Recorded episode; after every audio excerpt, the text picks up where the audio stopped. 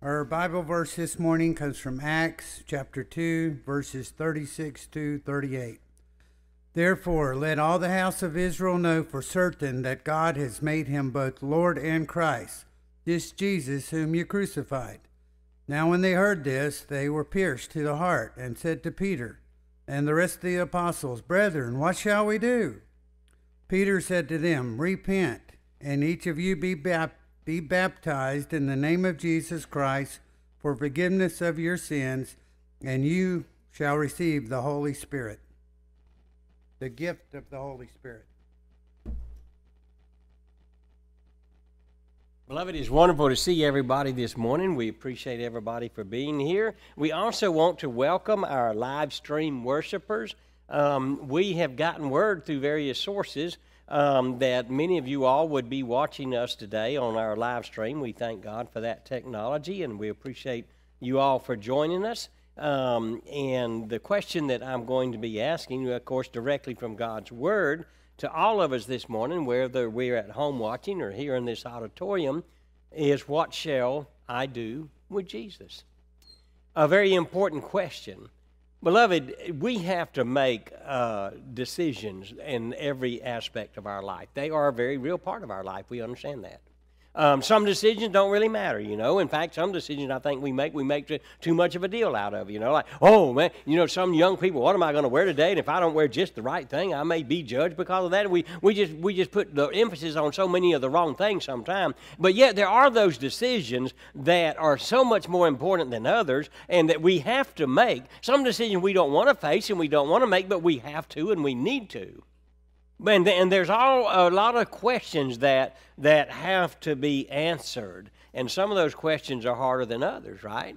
Um, and um, there's one question though, and one decision that's far more important than any of the rest that we ever have to make in this entire life that we live on planet Earth.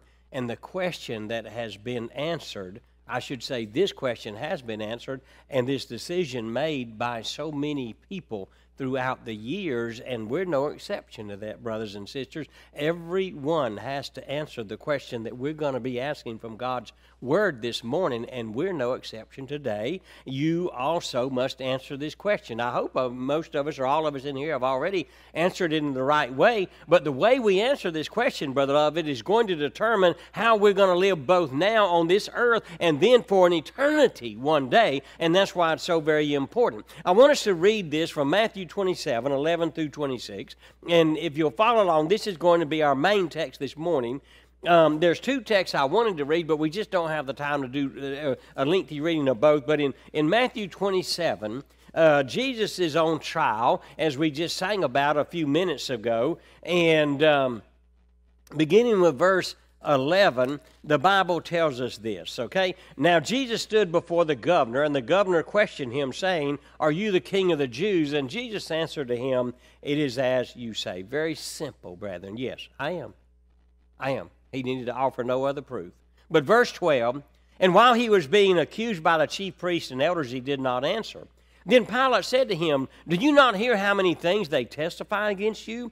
And he did not answer him with regard to even a single charge, so the governor was quite amazed. The reason he would be amazed, brother beloved, because in a trial like this, even though this was a kangaroo court and, and, and everything in the world about it illegal and unjust, uh, uh, uh someone would be represented by an attorney or a lawyer, and, and they would be trying to defend their client, and Jesus did none of that.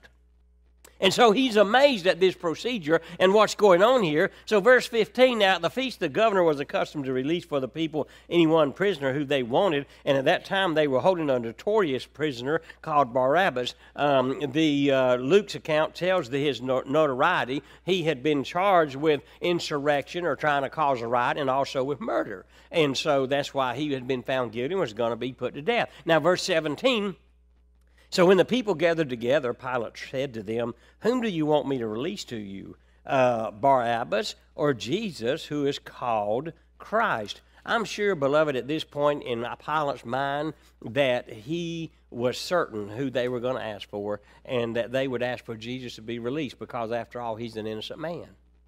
But it didn't happen this way, as we know. Verse 18 For he knew that because of envy they had handed him over. Verse 19 While he was sitting on the judgment seat, his wife sent him a message saying, Have nothing to do with that righteous man, for last night I suffered greatly in a dream because of him. This adds to his dilemma now. Not only is he wanting to do the right thing as a governor, and and uh, his wife is now on his case about this, and you men can know what that means. Now, verse 20. But the chief priests and the elders persuaded the crowds to ask for Barabbas and to put Jesus to death. Verse 21 But the governor said to them, Which of the two do you want me to release to you? and they said, Barabbas. And Pilate said to them in verse 22, brethren, He said to them, Then what shall I do with Jesus, who is called the Christ? That's the question. Their answer was in verse 22 crucify.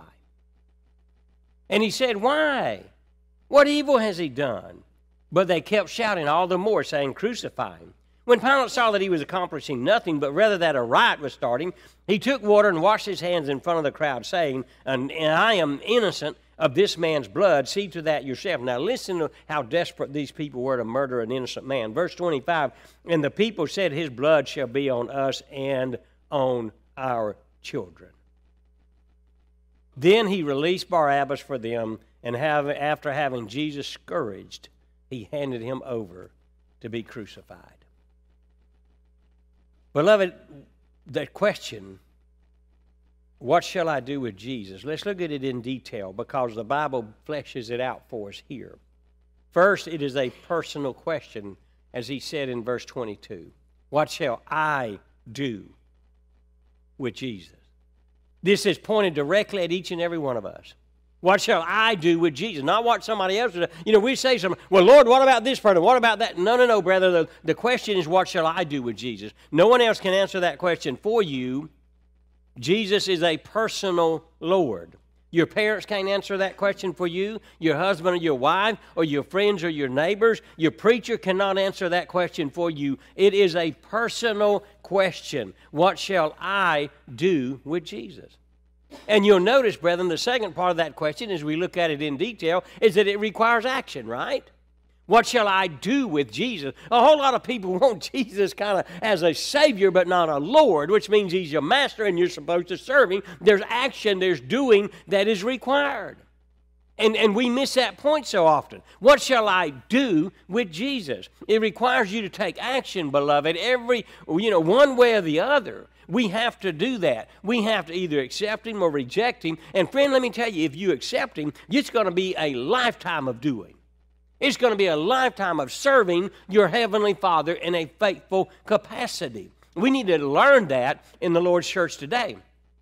But we got to accept Him or reject Him. You can't say, well, I'm not going to do anything about it. A lot of people will try to say that to me, you know. You can't, brethren. The Bible doesn't give us that option.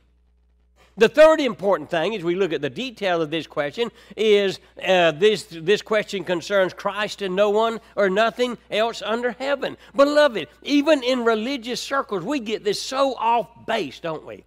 The, the center, the core of everything we are and do should be Jesus Christ. That's it. And we get so, so mixed and muddled up on other things and other issues and other directions, and, and it becomes all about us. And if I come to a church and my needs are not met. We call them today my felt needs. If my felt needs are not met, you know, no, we don't understand this idea that Jesus said, when you come to me, you take up your cross and you die to yourself and you live for me. That's what it means, brothers and sisters, to accept Jesus as our Lord and Savior. And it, and it means Him and nobody else, not any other. Israel issue, I'm sorry, not any other personal preference, you know, not what I want to believe, you know. No one else died for your sins. No one else can save you at all.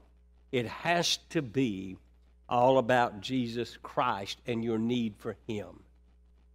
Now, secondly, this morning, it's a question we cannot dodge. Oh, wouldn't we love to? Aren't there some questions you just do your best not to answer? You know, in, in the I'm told in the military to get some young men befuddled, you know, the, the drill sergeant will walk up and say, Son, are you still beating your wife? Well, how do you answer that?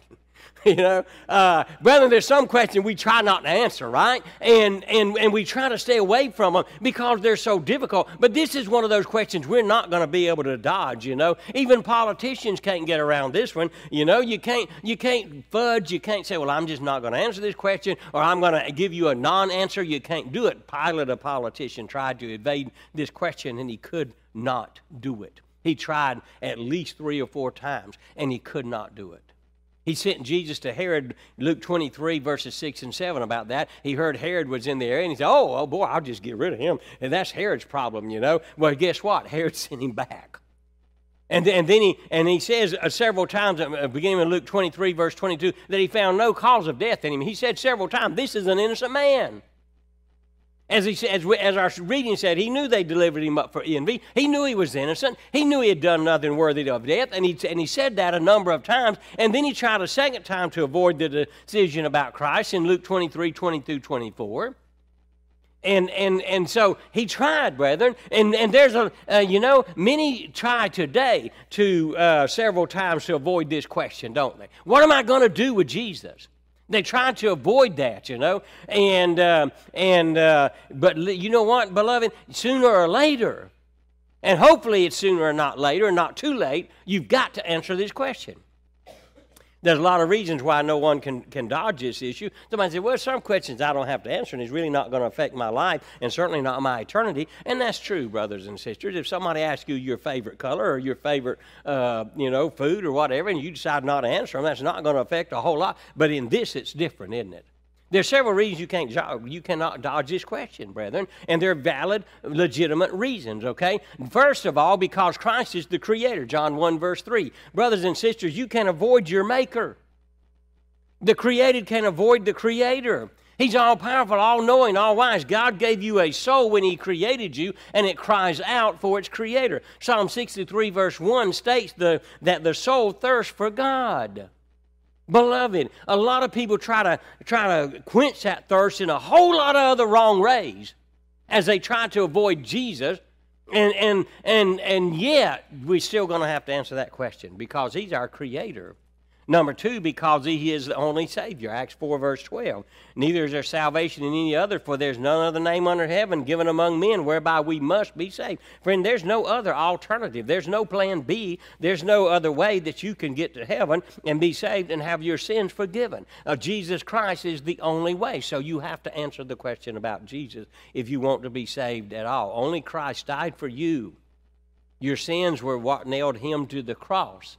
So this question demands to be answered by each and every one of us. We must answer this question because the Bible says that Jesus Christ is going to be your judge. John 5, verse 22 and 27 says that uh, for not even the Father judges anyone, but he has given all judgment to the Son. Verse 22. And then verse 27 says basically the same thing that God has placed judgments into his hand. Acts 10, verse 42 tells us that Christ is the one who has been appointed by God as judge of the living and the dead. Beloved, we're going to be judged by the Lord someday, the one that hung on the cross to, save us from our sins. And someday we're all going to stand face to face with Jesus Christ and be judged by Him, just as the song that we just sang a few minutes ago. No one there can come to your defense, beloved. This is not going to be a trial by jury. This is you're not going to have character witnesses. This isn't going to be like that at all. You've already lived your life. You have determined the, your sentence, and so there's nobody going to be there to testify on your behalf, and he's either going to say, Well done and good and faithful servant, enter ye into my rest, or he's going to say, Depart from me, for I never knew you. Now, the choice is yours, isn't it? And so the question this morning then is it comes down to Jesus or Barabbas, right? They had a choice to make. And you may ask, well, how on earth could these people, when you read this, brethren, and you know that they chose a known murderer over an innocent man and would determine to nail that innocent man to a cross, doesn't it just kind of ir- ir- irritate you a little bit? I was going to say irritate and aggravate at the same time, then words don't mix good. Doesn't it irritate and aggravate you a little bit? You know that you look at that and you read that, it does me, brothers and sisters. You know, because we want to be, in our heart of hearts, we want to be just and fair, right? And here they're purposely murdering an innocent man and letting a known murderer go. Okay? And so you say, how in the world could people do that? How could they pick a murderer over an innocent man? Well, that's a great question. But the question today is, how can people do the same thing today? How can people choose Satan over Christ? Or, or a profession or money or material things over Jesus? Or fame or popularity? Or power or peer pressure? or self or pleasure or you fill in the blank, Jesus or what is it? Whatever else it is that may be causing you to not answer this question. We choose, beloved, and we make so many choices in this world. And the, and the truth of the matter is, is that people that do not come to Christ choose not to do so. They've got all their they've got all their excuses. They can fill in the blank there, but they're not going to matter. You can't straddle the fence. You can't do that, brothers and sisters. You know what have you chosen over Christ, beloved? What have you chosen over Christ? And you think, oh well, brother Green, I'm a Christian and and I've I've answered this question, and so I don't choose things over Christ. A whole lot of Christians do on a very regular basis. Have you allowed other things to come before your Savior and your service and your commitment to Him? There are three factors that every sinner has to weigh when they face this question and when they face Jesus and what they're going to do with Him, okay? You need to understand three things, beloved. Number one, there's a Satan, and he is a personal devil. Just like Jesus is a personal Lord and a personal Savior, the devil is a personal devil. He is, he is alive and he's as real as God and he's very personal and he's right there with you and he's not going to leave you alone. You've got to decide Christ or Satan, who you'll live with. Because listen, you're going to live with one of those forever someday.